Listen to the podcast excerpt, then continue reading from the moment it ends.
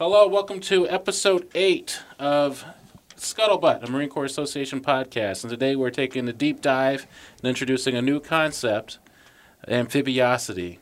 I'm Nick. I'm here with Vic, Hey, Will, Howdy. and special guest, the man, the myth, the legend, Colonel Chris Woody Woodbridge. Hi there. Um, amphibiosity. Uh, Vic, yeah. So don't bother googling it. Um, and if you type it into a Word doc, you're going to get the red squigglies uh, because it's sort of a word I made up. Um, uh, well, me and, and a few of uh, my Amtracker buddies. Uh, yeah. So uh, the genesis behind this series is um, when I was a young, spry Marine officer. Um, obviously, being around other Marine officers, you talk about you know Marine type stuff, and one of the really sort of engaging questions we had was, what does it really mean to be that the Marine Corps is an amphibious service, um, and many many discussions ensued um, and it, obviously as an amtracker. Uh, it was very you, know it related very much to what we did on a daily basis. And um, you know of my 20 years in the marine corps 12 of them were spent outside of amtracs and very much land-based and landlocked. And so it just became more and more of an actual question rather than just something to talk about while putting down some brews. And so, as I've been here uh, with the Marine Corps Gazette, I've seen many, many uh, articles that are sort of touching on these things. There's, you know, if you had a Venn diagram, there's a lot of layover. And obviously, as we have been unpacking Force Design 2030, um, you know, and we're talking about divesting, investing. Um, yeah, these sorts of questions became more and more germane to what it what is the commandant's vision, and then what does it mean uh, to be and uh, you know soldiers from the sea. And so then I got to talking with Colonel Woodbridge, and we just felt like there was a leveling exercise that needed to occur. Um, and you know, this being scuttlebutt, we wanted to sort of take these discussions outside of the realm of scuttlebutt, take it outside of the smoke pit, take it outside of the bar, and actually start to unpack like what is an amphibious force? What is a 911 force? yes, why are those, It was the Marine Corps in the landlocked country of Afghanistan, right? Like, Well, landlocked in Iraq, landlocked in Afghanistan. For the past 12 plus years, we, you know, MEUs have been doing all of the great things, the expeditionary force and readiness, but what do they do? They get off their ship and then they go to a fob and then they operate in country and then they do this huge road march back to the port and then get back on the ship. Um, and so they spend the bulk of their time on forward deployed, landlocked.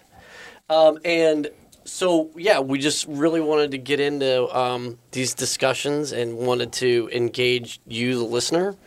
Uh, and we, as always, love feedback. Um, you know, in ever whichever way. But hopefully, this um, just helps be a part or be a facet of the discussion that I think many Marines, retired and still in uniform, are having about what it what does it mean to be amphibious. And so, um, and you know, some of these concepts that we'll unpack in this episode, I think, are like is there such a thing as a service service defining capability? When um, Colonel Woodbridge and I were both at CDI, this was a reoccurring theme and something that had to be uh, unpacked and, and defined and redefined over and over again because we as Marines um, in the realm of scuttlebutt love to hang our hats on this idea of a service defining capability. Um, and so, is there one? What would that, if there is, would, would that be for the Marine Corps?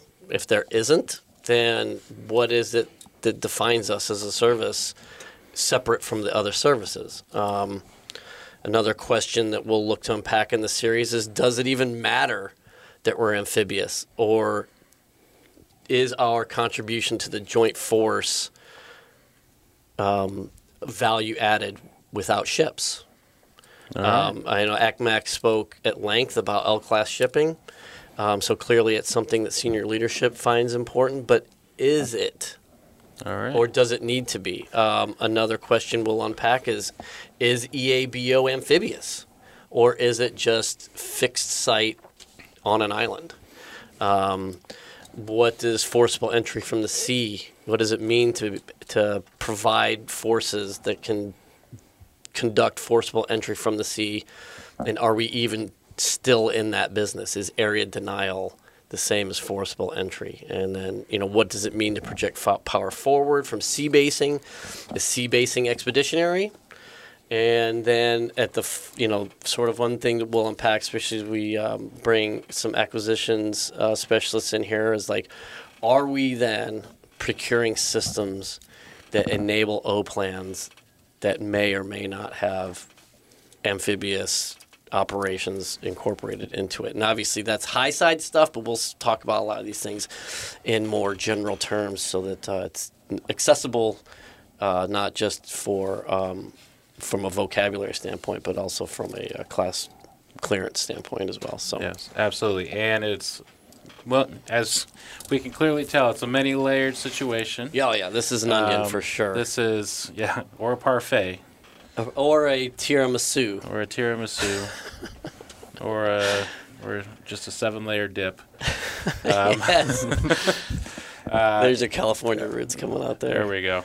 And, All right. uh, sorry, and every question we asked uh, is open ended. So, again, any of our listeners out there are writers or aspiring or writing your thesis or such, you know, here's a good question for you to answer.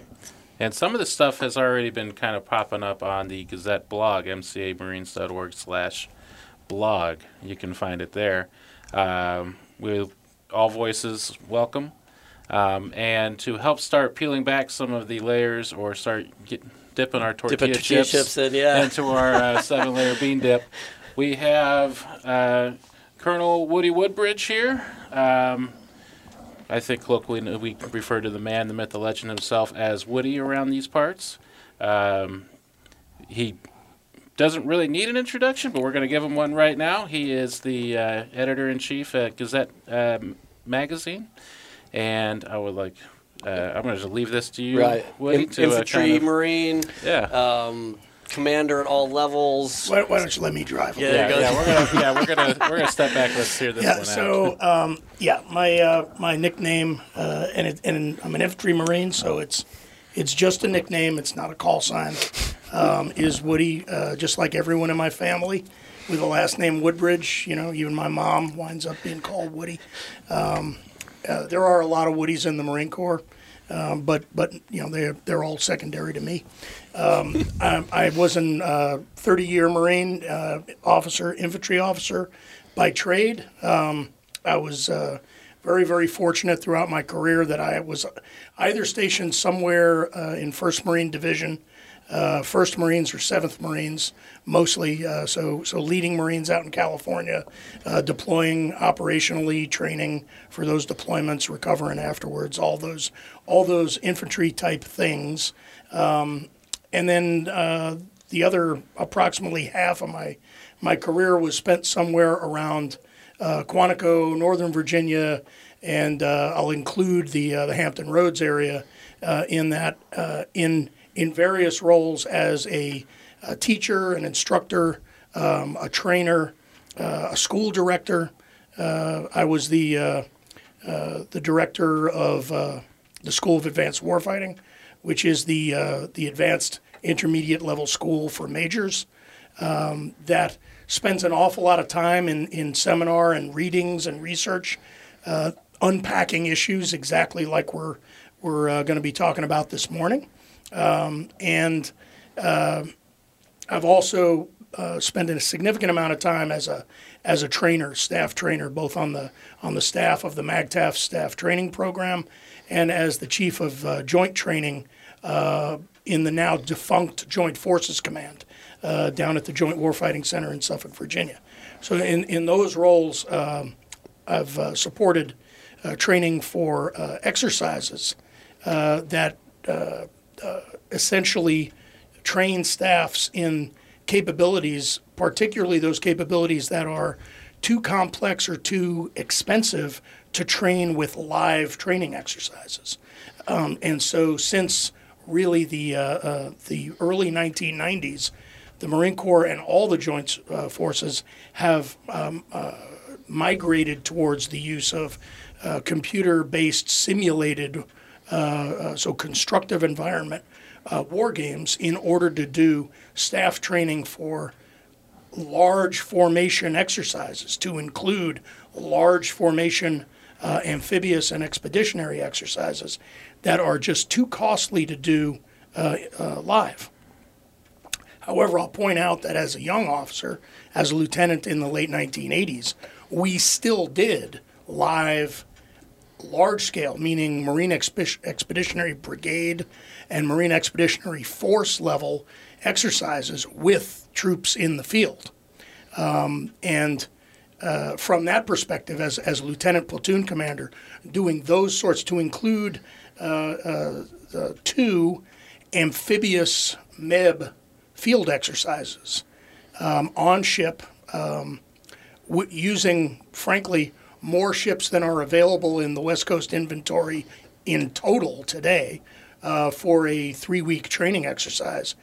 We did all that live, and I can tell you from the platoon commander perspective, it was a phenomenal uh, uh, experience, but also a tremendous waste of the platoon's time because at that level of exercise, you know, a rifle platoon or a heavy machine guns platoon or a reconnaissance platoon is a tiny pawn on a giant chessboard, and uh, thus the uh, the use of computer simulation in in our modern training is so much more efficient and effective uh, for training those large scale exercises.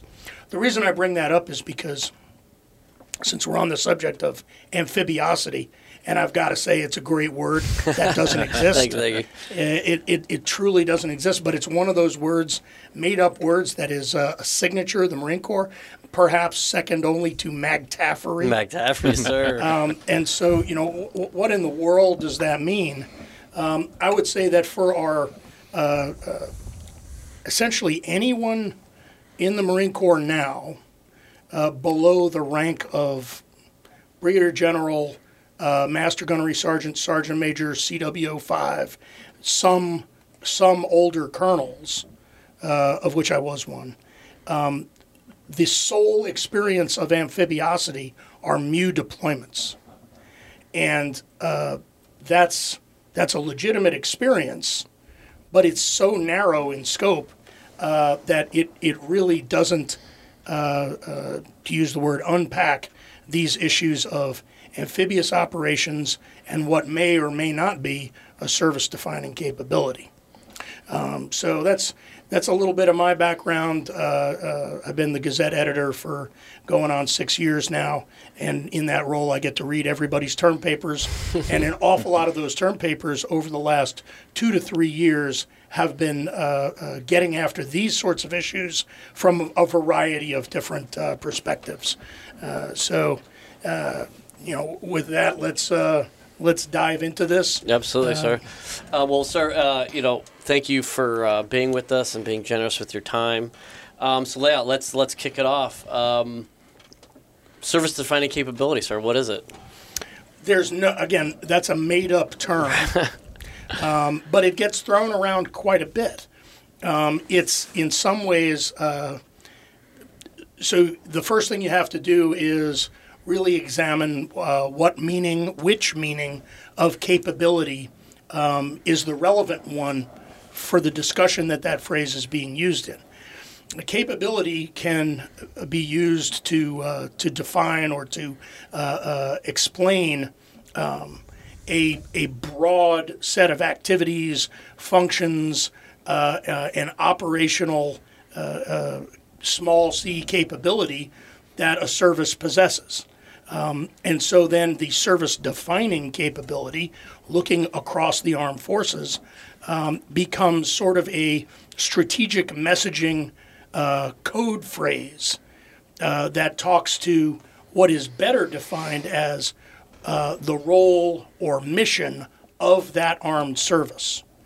Um, and, and some of them are very clear, all of this discussion of quote unquote roles and missions, and those terms get used interchangeably in this discussion, um, dates back to uh, 1947, uh, immediately following World War II and the, the Key West Conference. Then later, 1949, uh, the Defense Reorganization Act, and then follow on legislation uh, in 1956 and 1958. The Marine Corps did not uh, uh, achieve the status of that uh, uh, legislatively defined role and mission until the late 50s. Some of them are very simple. The Army, their role is land warfare, period, full stop. Subordinate to that, the Army's role also involves mobilization of the country, of the United States of America, in time of uh, major or total war. So there's a strategic uh, uh, uh, underpinning of everything that the Army does. Uh, the last time that occurred really was World War II. and so looking at that model, everyone in the United States you know, was in the Army in, in World War II, essentially. Um, the Navy, it's sea warfare. Uh, uh, and everything that that defines in terms of the dimensions of sea space. So sub subsurface, surface, the air above sea space, which is one of the reasons why the Navy is allowed legislatively to have its own air force.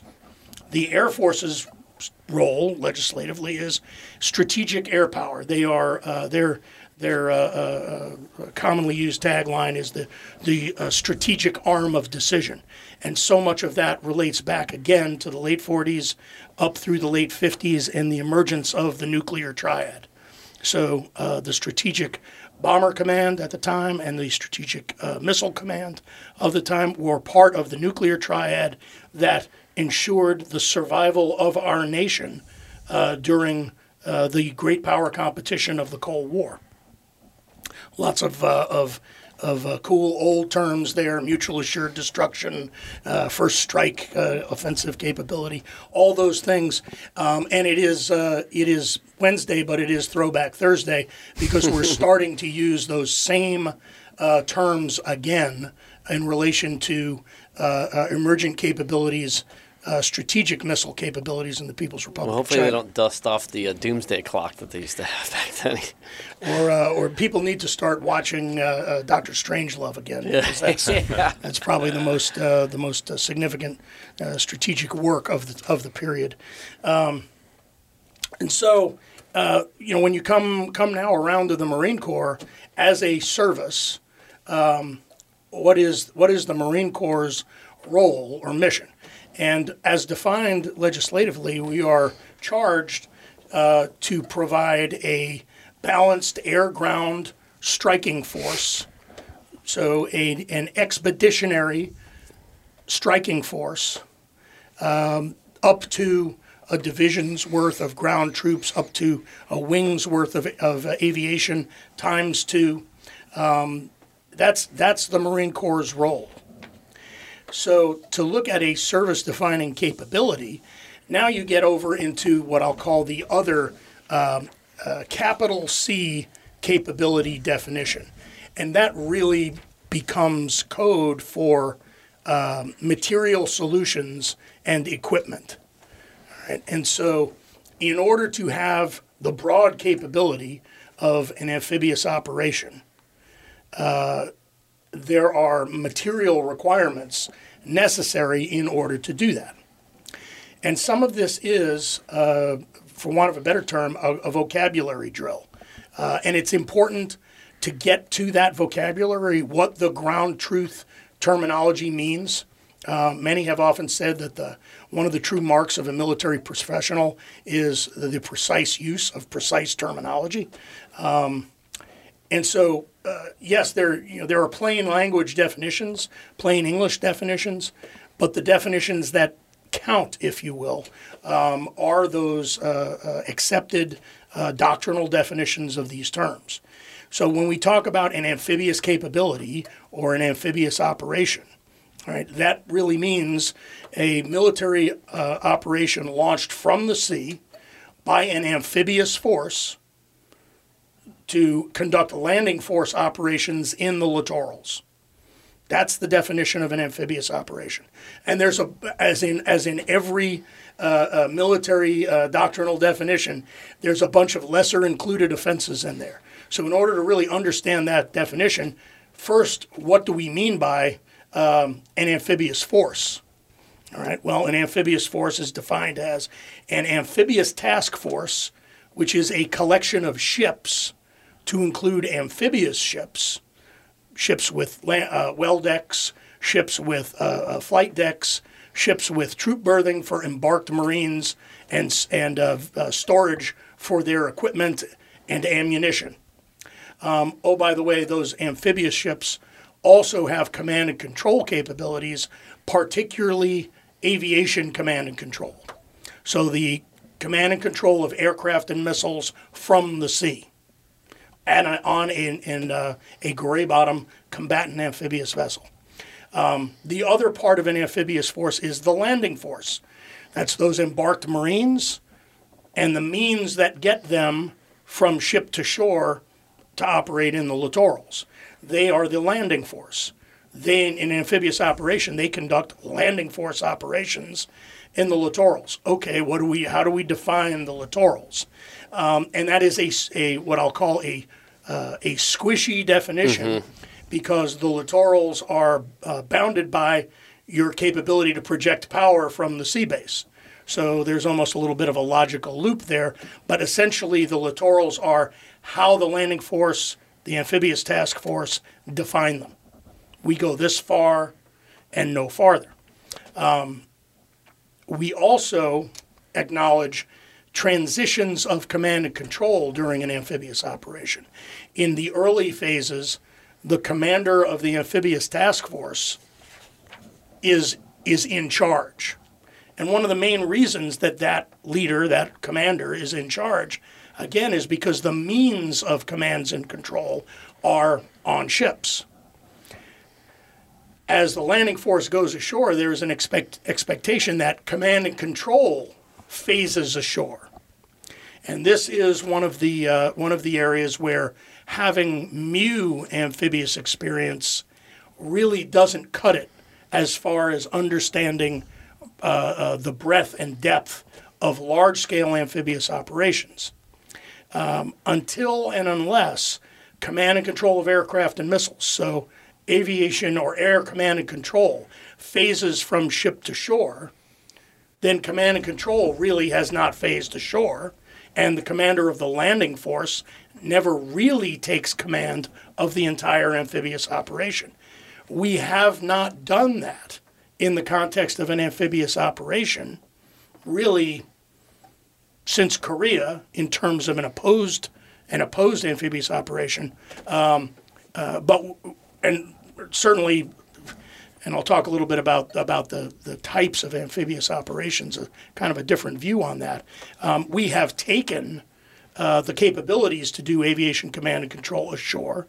We've transported them on ships and taken them ashore, but more often they are a fly-in asset often flying not from an amphi- from a sea base or an amphibious base, but fl- flying from uh, the continental United States or from a U.S. base overseas, and in reality, almost always from a combination of both. Because the limiting factor in aviation command and control is the ability to uh, establish the radars and communication nets that permit you to command and control aircraft in the Tactical Air uh, Command Center, Attack Center.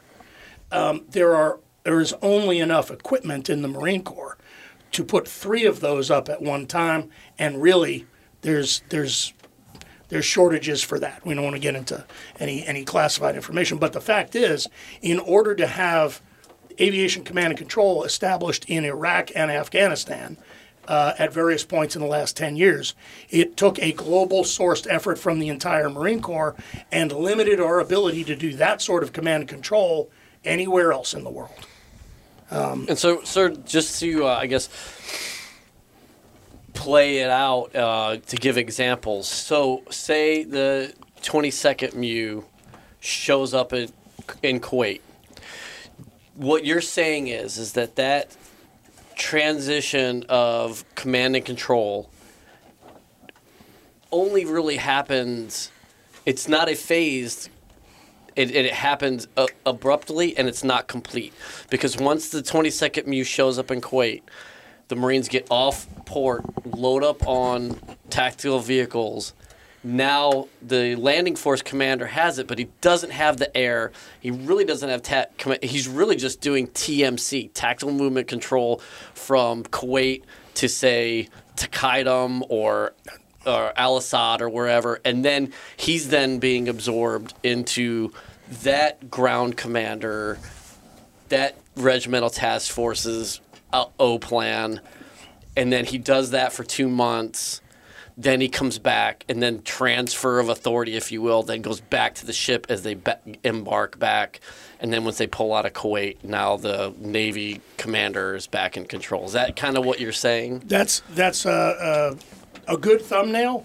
Um, the one thing, and using the Iraq example, the one thing that's missing is that uh, there, in that example, um, there is or was uh, attack center, a Marine Aviation Command and Control. Uh, in this case, our, our Iraq example at Al Assad, but it didn't come off ships. Right. It didn't phase ashore. It was established there, And they were and it stayed there. They were basically DS to the regimental task force. No, that's not a fair. okay. That's not a fair statement. They were uh, the command center of the aviation combat element of multinational force Mm, yes, West. yes, yes, okay. So the so the MEF, the Marine Expeditionary Force equivalent command in Iraq was known as MNF West or Multinational Force West. Its aviation combat element rotated amongst uh, Marine uh, uh, uh, uh, wing headquarters, uh, MAW headquarters, but the hardware, software, workstations, most importantly, radar and communication systems stayed in place as the people Yes. rotate through. So again, that's let's talk a couple more uh, uh, uh, terms here.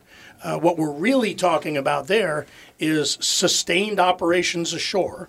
All right, and and as we pointed out earlier, in a in a ground warfare scenario. So not surprisingly, the higher headquarters that these Marine forces are are uh, falling under are Army headquarters, uh, who assume the role of combined joint task forces or joint task forces.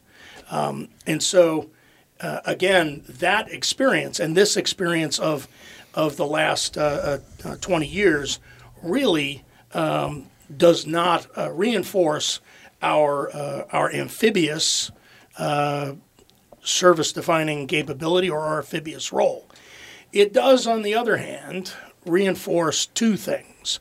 Um, first is uh, uh, again going back to a, a formal definition, the definition of expeditionary operations. So uh, it's it's one of these, you know, some amphibious operations are expeditionary operations. Some expeditionary operations are amphibious operations, but it's like a Venn diagram.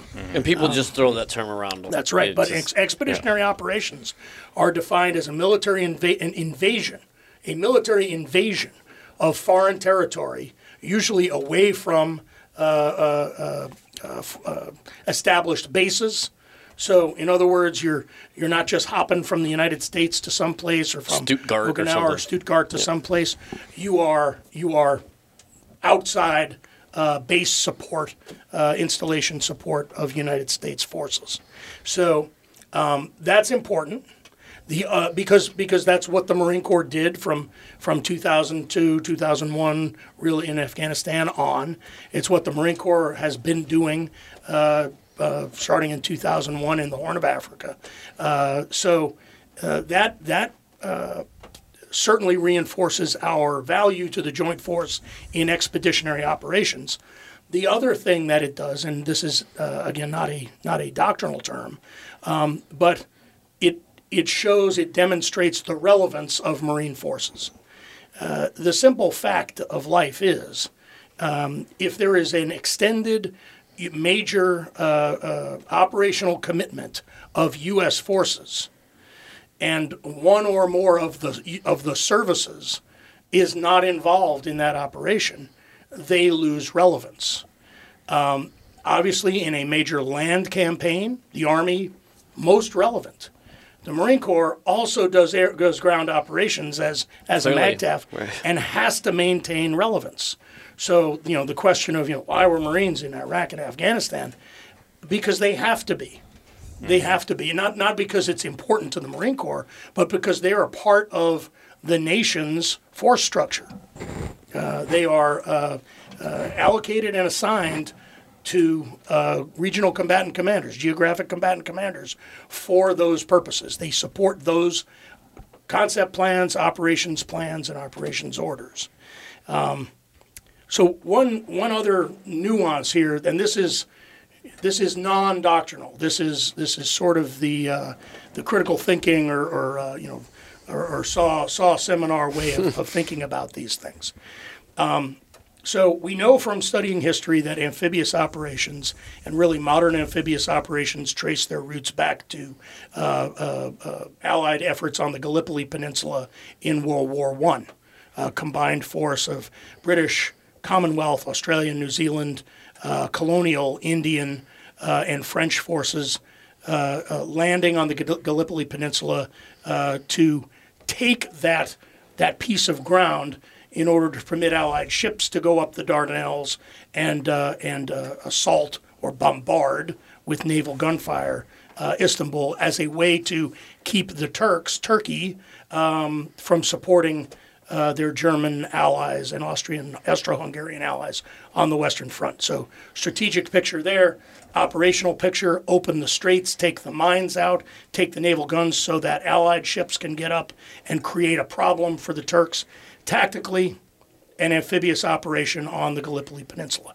Um, taught a lot of lessons across all the uh, uh, uh, Allied and, and other armed forces after World War I.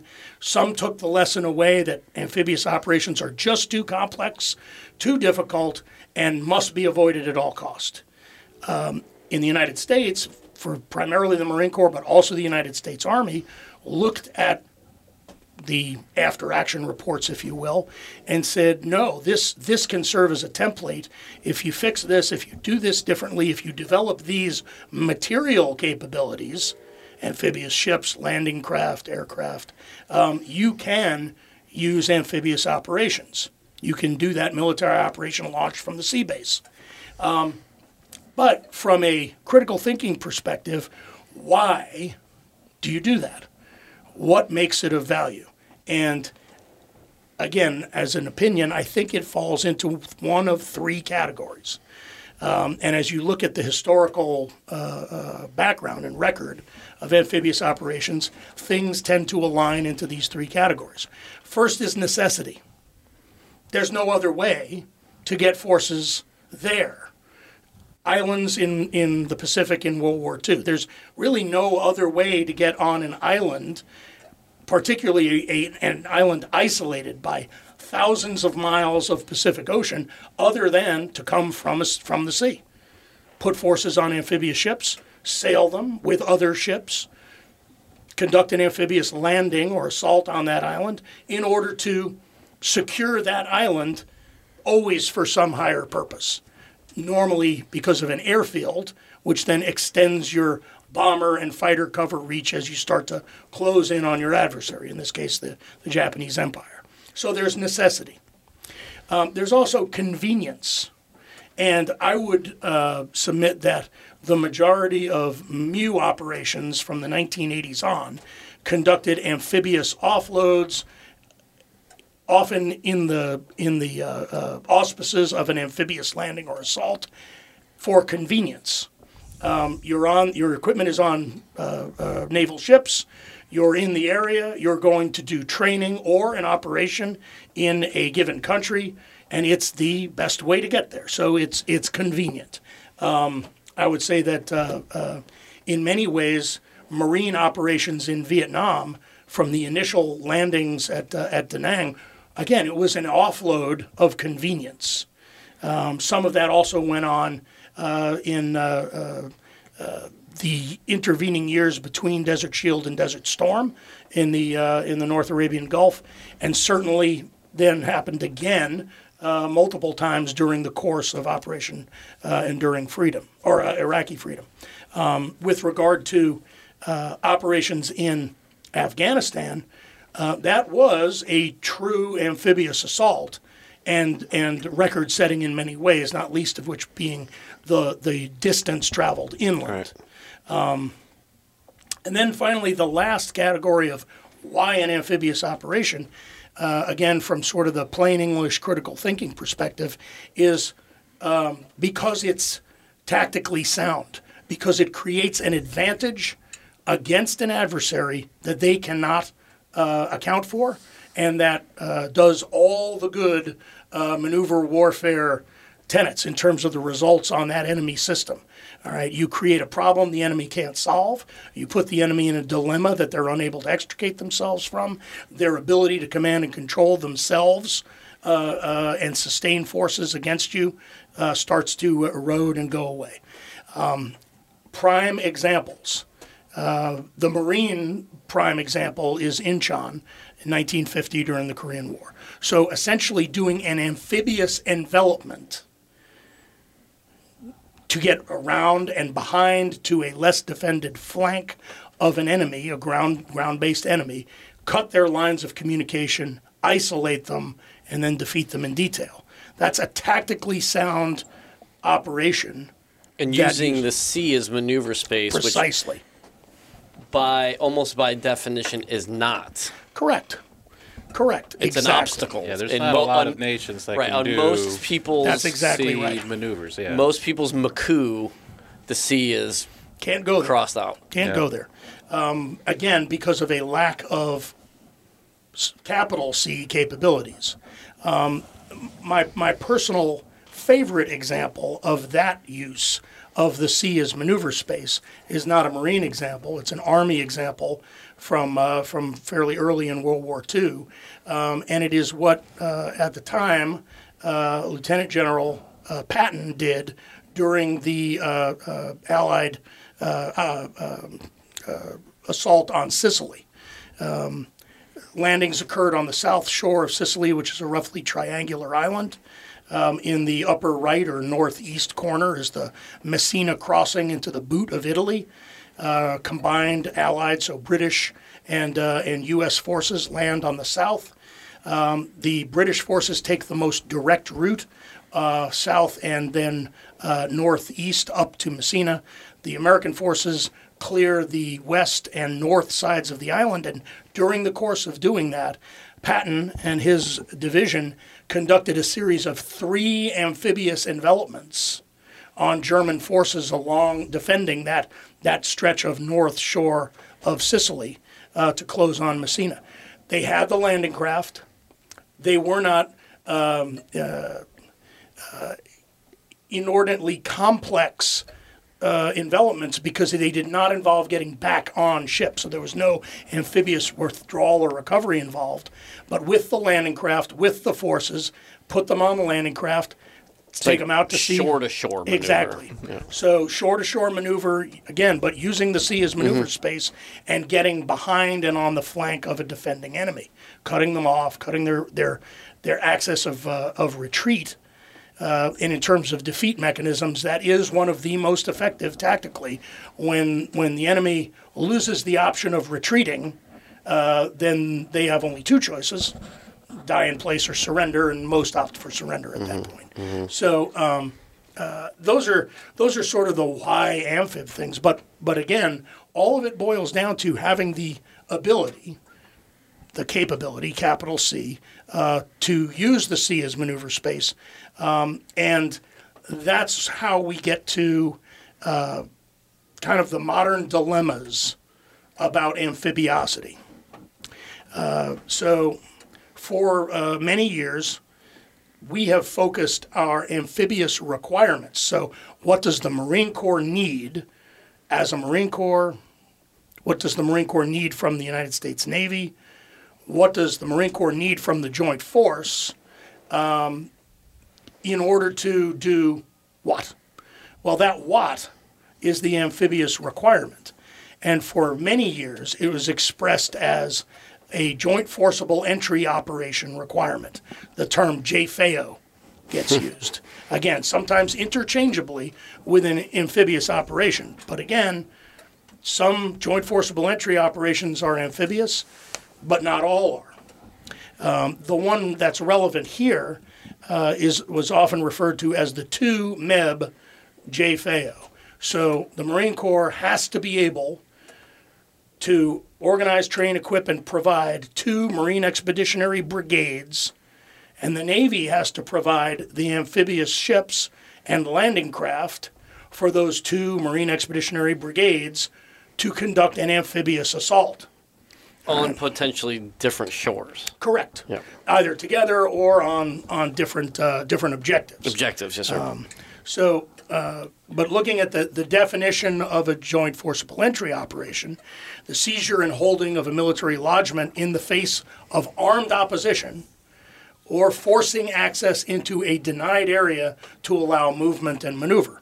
All right, that is uh, again a part of that expeditionary invasion, military invasion of foreign territory, um, and clearly amphibious isn't the only way that you can do that we have uh, Army uh, entire divisions based on conducting joint forcible entry operations um, uh, from the air, with the United States Air Force providing their transportation and, and movement and maneuver. Um, but for the Marine Corps, organizing, training, equipping, and providing a combatant commander with two Marine Expeditionary Brigades uh, is has been the uh, the chalk mark on the wall for uh, a generation or more.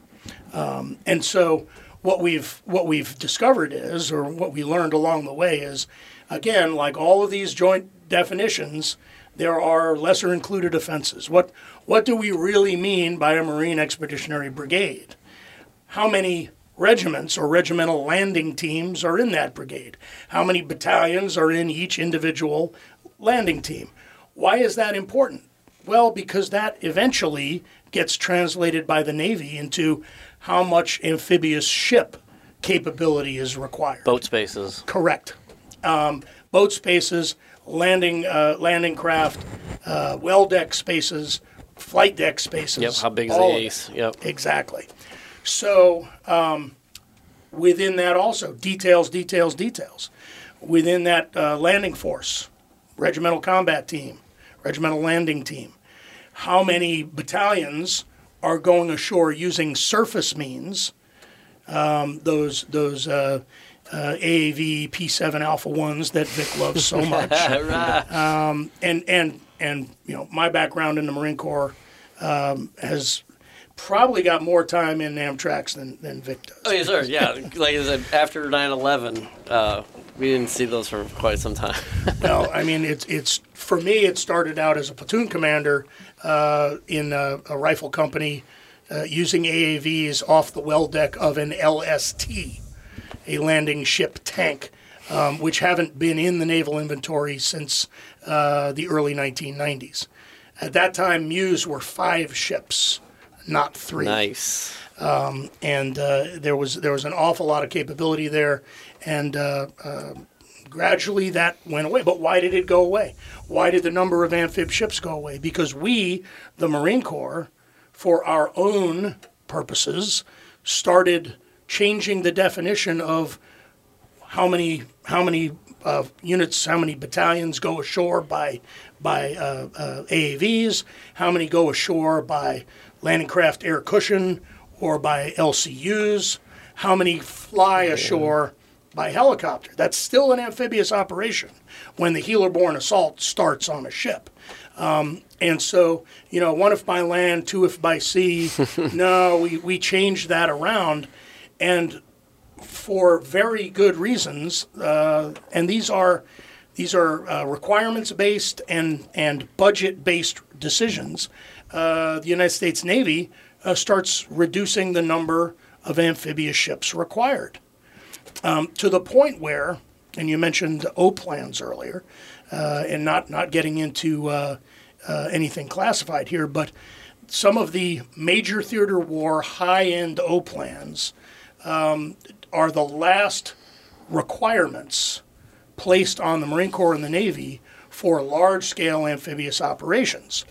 Um, and uh, uh, they uh, essentially require almost the entire inventory of amphibious ships, landing craft, and and the United States Marine Corps, active and reserve component, in order to conduct that size of amphibious operation as part of a joint forcible entry operation um, against a uh, uh, near peer nuclear armed adversary um, on a peninsula. So we, we kind of, you know, shorthand know, know what that is. Um, but the fact remains that we, we, the Marine Corps, started moving the goalposts incrementally, and the Navy followed suit. Um, and that finally, I, I, would say, finally manifested itself um, in uh, uh, uh, kind of the inevitable uh, place it was it was bound to go um, on and after uh, the um, uh, attack on the U.S. embassy in Benghazi. Um, the fact of the matter is that for a significant period of time prior to 9/11, um, there was a semi permanent presence of a Marine Expeditionary Unit in the Mediterranean Sea. Why is it there? Not to you know pull great liberty in, in the south of France or or, uh, or Italy, um, not just to conduct uh, uh, training exercises with NATO partners and other partner nations in and around the Mediterranean. It was there as the crisis response force in the event one of our embassies or other U.S. interests in a very uh, uh, dynamic and challenging part of the world um, required reinforcement, evacuation, etc. Um, there was no MEU in the Mediterranean when Benghazi occurred. The forces that were uh, uh assigned that mission were uh, conducting training in another part of the theater too far away to be of a relevant response. Um, there were Navy surface combatants operating in the in the Mediterranean that were able to respond in time. However, they don't have a landing force. All they can do is shoot things from from the sea. Um, not not entirely a, a, useless capability, but not appropriate to what occurred. And then it took time to get uh, special operations forces and aircraft on station that could actually influence what was going on at the embassy. That's a Marine mission. That's a MEU mission. It's one of the tasks that every MEU trains for. The problem is there was no MEU in the Mediterranean at that point, largely driven by the paucity of available amphibious ships for both operations and training. So you can't have everything everywhere. Everything goes to where the fight is, and at the time, the fight is in the North Arabian Gulf, Iraq, Afghanistan, Horn of Africa. Um, so the response of the Marine Corps. Again, relevance and uh, the expeditionary nature is to create this thing that we have now called Special Purpose Marine Air Ground Task Forces for Crisis Response. What they are, in a lot of ways, are elements of a MEU, a Marine Expeditionary Unit, uh, that have been deployed and shore based somewhere for extended periods of time, uh, utilizing um, uh, uh, U.S. bases in foreign countries. That can quickly aggregate. Correct. Or operate. Or operate. Or independently. operate independently. Um, I would, they have. Uh, uh, there are plans to uh, to aggregate them.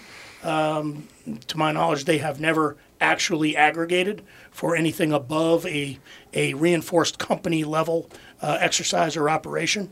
Um, but they're also limited by their dependence on uh, uh, tactical aircraft. So the uh, the MV-22 Osprey provides an incredible capability in terms of reach, if and only if it has access to strategic or, or operational refueling assets to go further and, fur- and farther. And it does not carry a, uh, a large ground combat element footprint. um, not even a, a, an entire formation of them.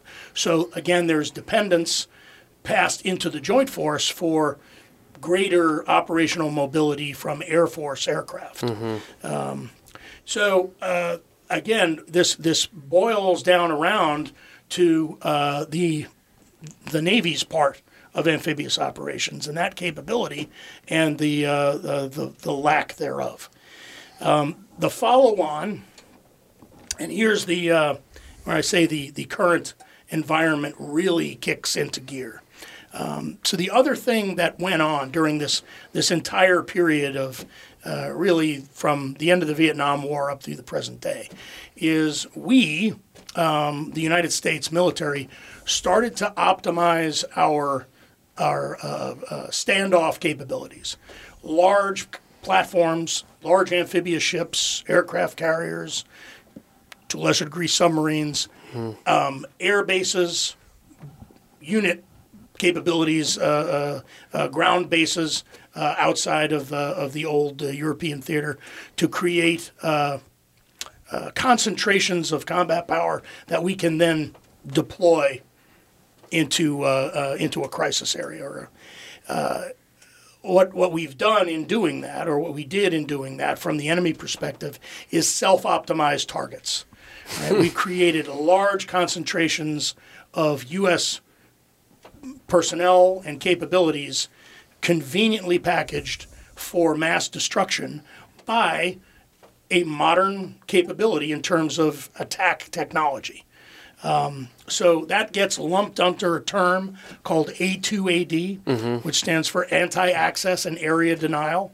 Um, and those are military tactics and the capabilities that underline them used to prevent, in this case, U.S. forces um, from uh, uh, uh, gaining access or using access to overseas bases or or forward locations. Um, and you'll hear a lot of talk about um, sea denial, um, denying sea space to an adversary. In this case, uh, uh, the people, uh, the People's Republic of China's ability to deny the use of sea space to U.S. forces um, because of their uh, their weapons capabilities. They're specifically surface to surface attack missiles, so missiles that can reach out over the horizon uh, to destroy one of these self-optimized targets, large, large uh, seagoing vessels. Um, oh, by the way, they can also uh, influence large concentrations of troops on the ground. Um, and so, what the Marine Corps has been doing is, is with the entire Joint Force, looking at what capabilities now, capital C and small c. So, what operations, what types of, of, uh, of operations, and then what equipment solutions are required for those operations, what new organizations, training, tactics, etc., are required to operate in that environment, that environment where the enemy has the ability to deny you access. Um, the fact is, when you when you take that out of the equation, um, your only deterrence, the only way to make an adversary or a competitor or a threat uh, uh, either do something or not do something, rapidly becomes a nuclear deterrent, the highest of high end. So the reason the Cold War worked is because there were two levels below that. There was a, a very low level of uh, uh, insurgency, counterinsurgency, war. proxy wars, guerrilla wars. There was also in the middle, you know, nuclear on the bottom, on the high end, proxy wars on the low end. In the middle, there was a robust and capable conventional deterrent. All right, an example being, uh, if we want to look at the Cold War uh, in Europe, there were thousands, actually hundreds of thousands, of U.S. troops based in Europe, all over Germany, in England, in Italy, um, along with their equipment. And they routinely did exercises and gotten showed Norway, showed stuff all around the- the- uh, uh, forward uh, uh, forward Yep. based supplies in Norway for the Marine Corps on what was the uh, the northern flank or the left flank of NATO. Um, that was there in the event of, of conventional war in Europe. But what it really is, is a deterrent of conventional war in Europe. So now, if you take the ability to establish that sort of deterrence, to put those sorts of, of capabilities, units, assets in a relevant position respective to your enemy, you lose that form of deterrence. What the Marine Corps and the other services, the Marine Corps in particular, are doing with Expeditionary Advanced Base operations and the capabilities that go along with conducting those operations, with Force Design 2030, which is changing, uh, uh, modifying the Marine Corps in terms of structure and capabilities in order to provide a force capable of doing ex- uh, expeditionary advanced base operations. What the Marine Corps is doing is trying to recreate a conventional deterrent so that it does not immediately default or, or elevate, escalate to nuclear deterrence, and also builds on um, uh, what we've learned over 20 years about that low end of irregular warfare. Um, and so uh, that's, that's really what EABO is. It's developing uh, everything associated with an, an operational capability for the Marine Corps, so equipment, organizing, training, um, that recreates a conventional deterrent that is capable of operating inside, so the term inside force gets thrown around. So the inside force or the stand-in Stand-in force, force, yep. As an as an uh, counterpoint to a standoff force. And I stand off, I'm far enough away, and my weapons can reach the bad guys, but his can't reach me. That really doesn't exist that much anymore because of the capabilities of those. those Because the threat, weapons. ranges have extended Exactly. out so far. Exactly.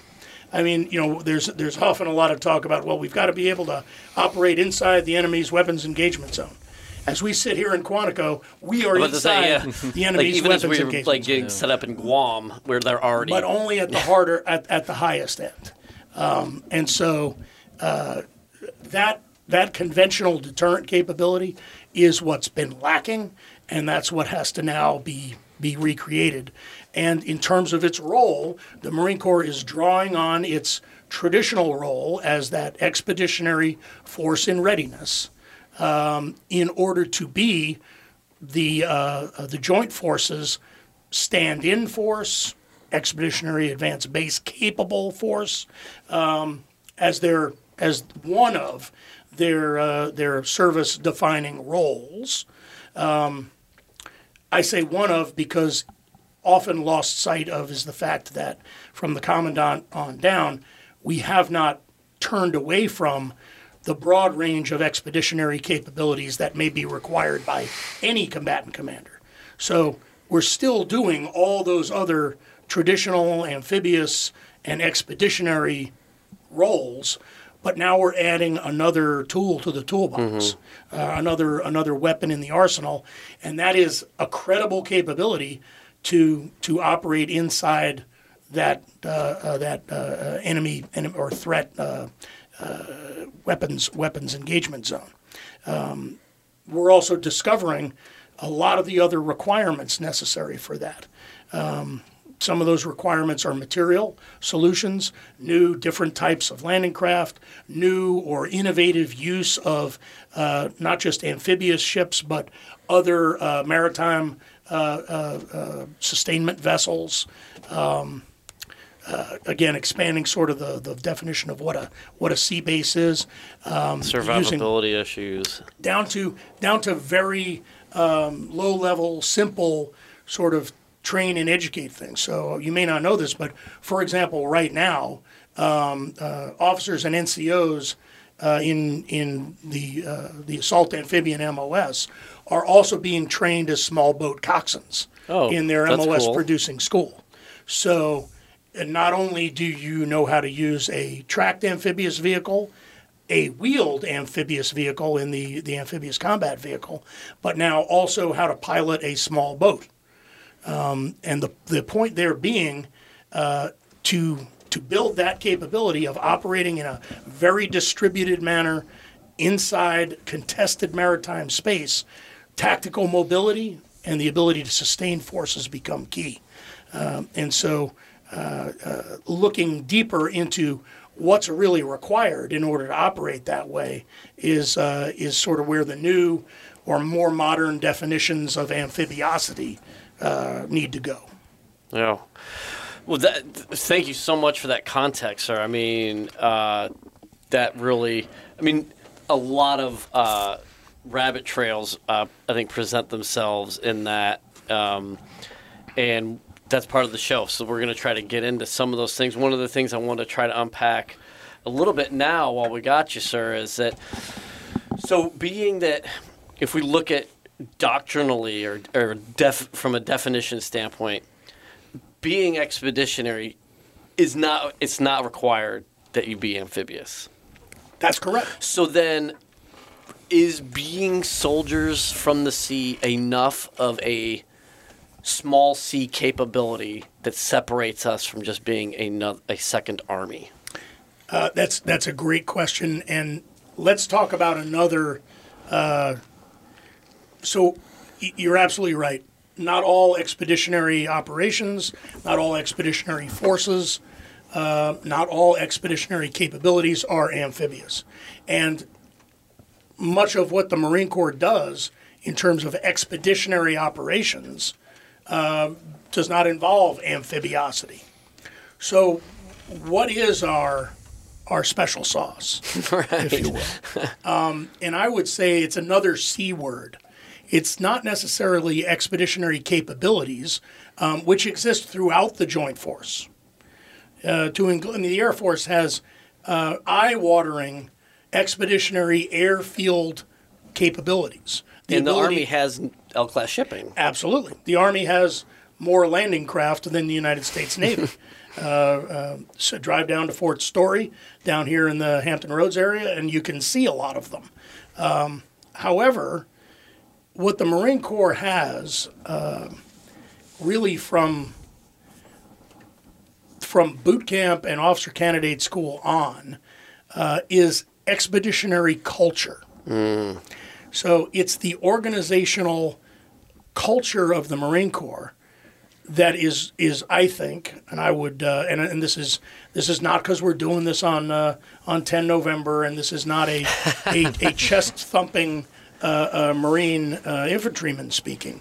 Um, I'm gonna I'm putting my my Joint Force officer hat on, and what the Marine Corps has, um, wall to wall, at different degrees, um, is not something that all the other services have in the same volume or quality. And that is an expeditionary mindset, Nice. an expeditionary culture. And, and how do I really define that? And, and this is an experience based decision is that Marines really don't think twice about not having the perfect solution before they execute something operationally. Um, Marines, as a as a uh, a culture, look at uh, use your use your bumper sticker, doing more with less, uh, doing windows, um, making making those uh, uh, improvise, adapt, and overcome decisions in in the heat of the moment, um, and we we train that uh, and we inculcate that culture from entry level training on. Um, and it, it, it, in some ways, it, uh, uh, it is our greatest strength. Um, it also uh, enables uh, one of those things that, that all Marines love to do, uh, sometimes more than anything else, and that is bitch and moan about life. um, you know, boy, if we had the gear that those guys Yeah. had, or if we had that weapon, or if it's, well, where are those guys with that gear and those weapons? They're not here doing any relevant contribution to the mission of this force, this Joint Force Commander, or the United States at this point. They're, they're not here yet. Yep. You are. Yeah, You how many times do you are you in country going, Where's the army? Exactly. They'll be here in a month. That's right. They're coming. or it's some of them a are. while. Or some of them are. Right. All right. Again, but but the entire organization Because their subculture Exactly. is what pushes that. Exactly. So within the United States Army, and again as a as a joint joint force trainer, I've I've you know I learned so much, and I had phenomenal experiences working with many different parts of the United States Army and the other services. Um, and there are parts of the Army that I would tell you are more expeditionary than major parts of the Marine Corps when when you go down to Fort Bragg and you start looking at the Yeah. 82nd Airborne Division, Division Ready Brigade, those sorts of, of troops, and it's okay to call them troops, those soldiers uh, down to the down to the fighting hole level have an expeditionary mindset that in many ways uh, uh, outdistances um, a Marine combat service support formation or a Marine uh, uh, uh, headquarters command and control formation.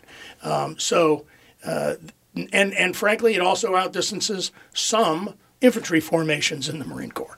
Um, who have have become, uh, you know, kind of inured to a certain way of operating.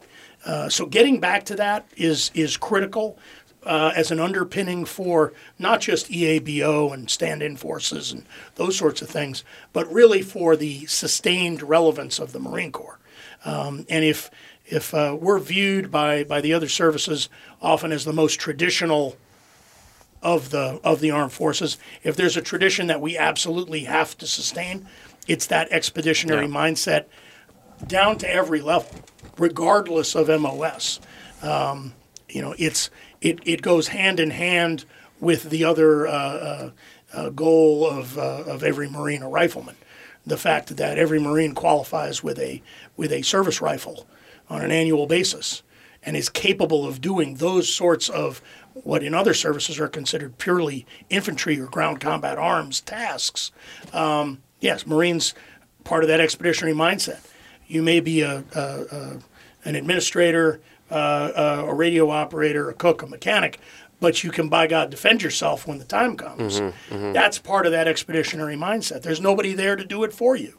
You got to do it yourself. It's like the band becomes Yes. uh, what's fixed site security right. on deployment. Exactly. Exactly.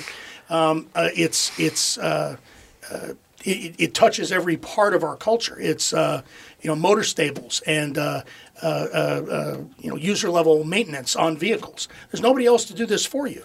You got to change your own oil. Yeah. All right. You got to check your own seals.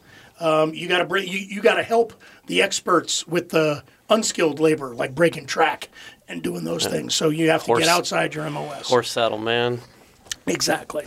Well, sir, I, and and uh, again, like, I, I so appreciate your time because this is so great. Um, as we're talking now about culture, uh, I'm just gonna pull a couple things out here. So MCDP one. Obviously, oper- just states that operating forces must be organized to provide forward deployed or rapidly deployable forces capable of conducting expeditionary operations in any environment.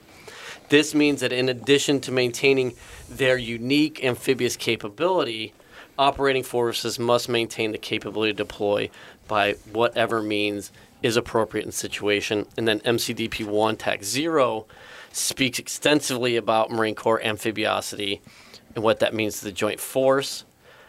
And like you said, it's these are sort of the the to proof text our culture.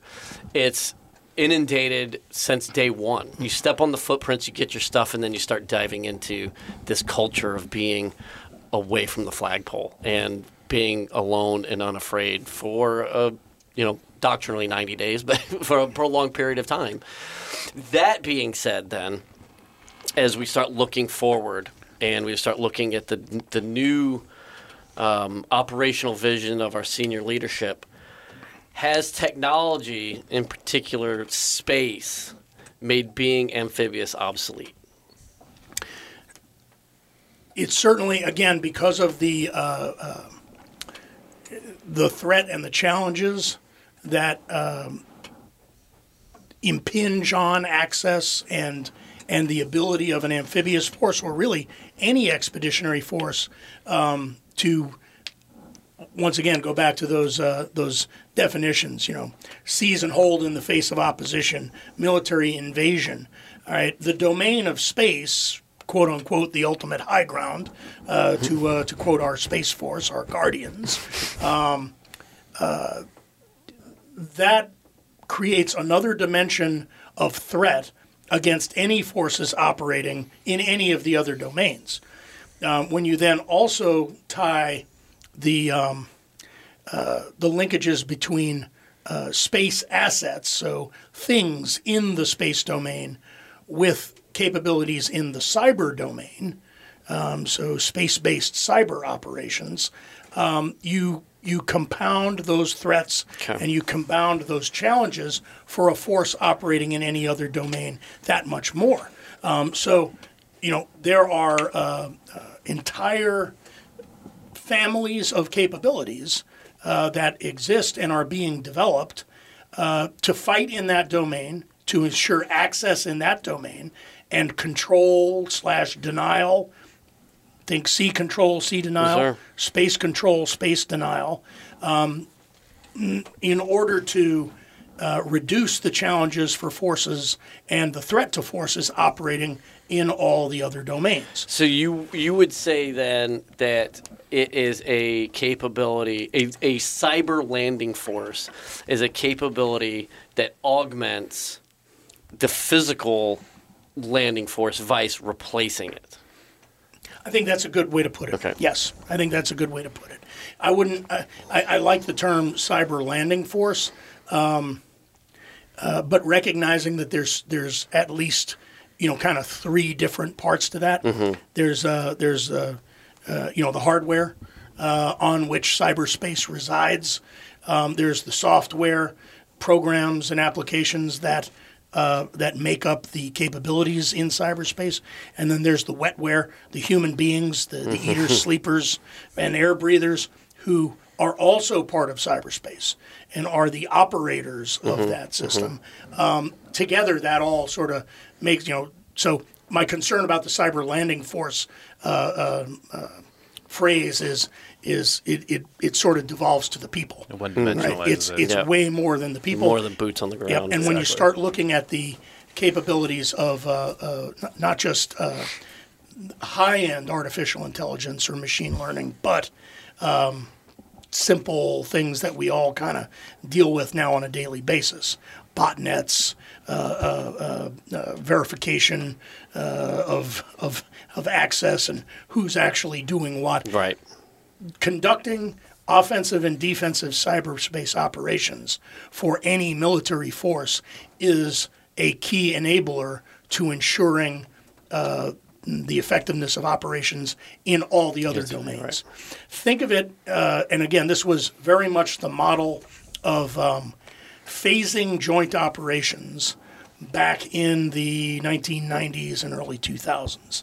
So, you know, phase zero of an operation was uh, diplomatic and other intelligence related activities, um, heavy outside the, the DoD or the Joint Force contribution. And phase one, at some point in that very linear uh, approach to operations, involved the establishment of air superiority, Shaping. localized air supremacy, sea superiority, sea, you know, localized sea supremacy before any land forces start getting committed.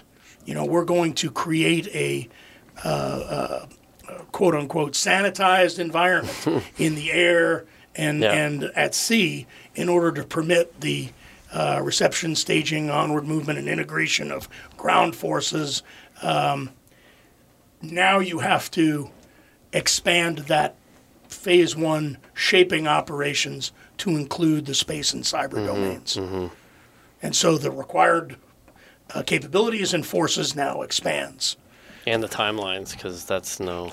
Absolutely. Easy. And, and this is an important thing to, to remember, often often lost in academic and training environments.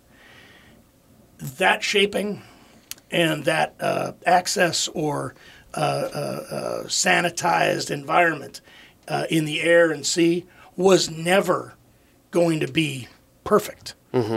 It was always going to be permissive to a point, but there was a threat. And acti- actions had to be taken. Forces had to be uh, dedicated to maintaining that superiority. Same goes for space and cyber now. Yeah. It's never going to be perfect. There are going to be threats out there. That means there is risk to the force and risk to the mission. So, where is the acceptability line? You know, up to that point, there is too much risk. We cannot continue or start that next phase of, you know, major ground operations or, you know, large scale special operations. Um, but there's a line there. And, and at, at a point, commanders have to accept risk in those other domains. Yeah, it's not going to be neat. It's Yeah. not going to be a neat. we've had the we've had the benefit essentially of not fighting a, uh peer adversary in the air or at sea mm, since the Korean War, Mm-hmm. since the 1950s. There has been nobody that we've actually been fighting with even close to our capabilities. Therefore, making assumptions about risk in the air, sea, cyberspace domains, easy. No, well, you know, we don't have to worry about that. No, We'll bring your estab- cami nets for shade. We'll establish superiority and everything will be fine. Um, one leaker changes that in the air domain. Um, one uh, a small boat or submarine threat or mine threat changes that in the in the maritime domain. Same in space and cyber. One bot. That's right. One virus. All right. Well, I feel like that is a pretty good spot to start wrapping it down. Great intro. Uh, Absolutely. We covered a lot of ground. Um, we can go ahead In and air and sea space. just see space. but we're taking ground. no, no, we are. We are. we're And taking- cyberspace and space. Yeah, and We have we have established a lodgement. Yes, yes, Yes. we are. Uh, we're making our our landings around Yeah, now we're ready for the, follow-on forces. the topic. Yeah. So um, we'd love to have you back on, Woody. Uh, to if you want to get back into anything that we've t- touched on today. I say touched on very sarcastically because touching on it with you is sticking your finger deep into the wound. uh, like it's not a surface level No, anything. So. Uh, we really appreciate having you on. We are recording this, yes, on the birthday of the of the Marines. Uh, you're not going to hear it. This is an airing for two weeks, but we do have to go cut cake. Yes, we do. Yep. So wh- I, I'm Nick. This is Vic, Will, and special guest Woody, editor of uh, chief editor of Gazette. Um, I guess these are both your employees here. I'm surrounded by gazetteers. yeah. so we were very cordial today. yeah. Yes. So with uh, with that, let's just wrap it up. We'll catch you guys later. Thank you. Thanks. Great.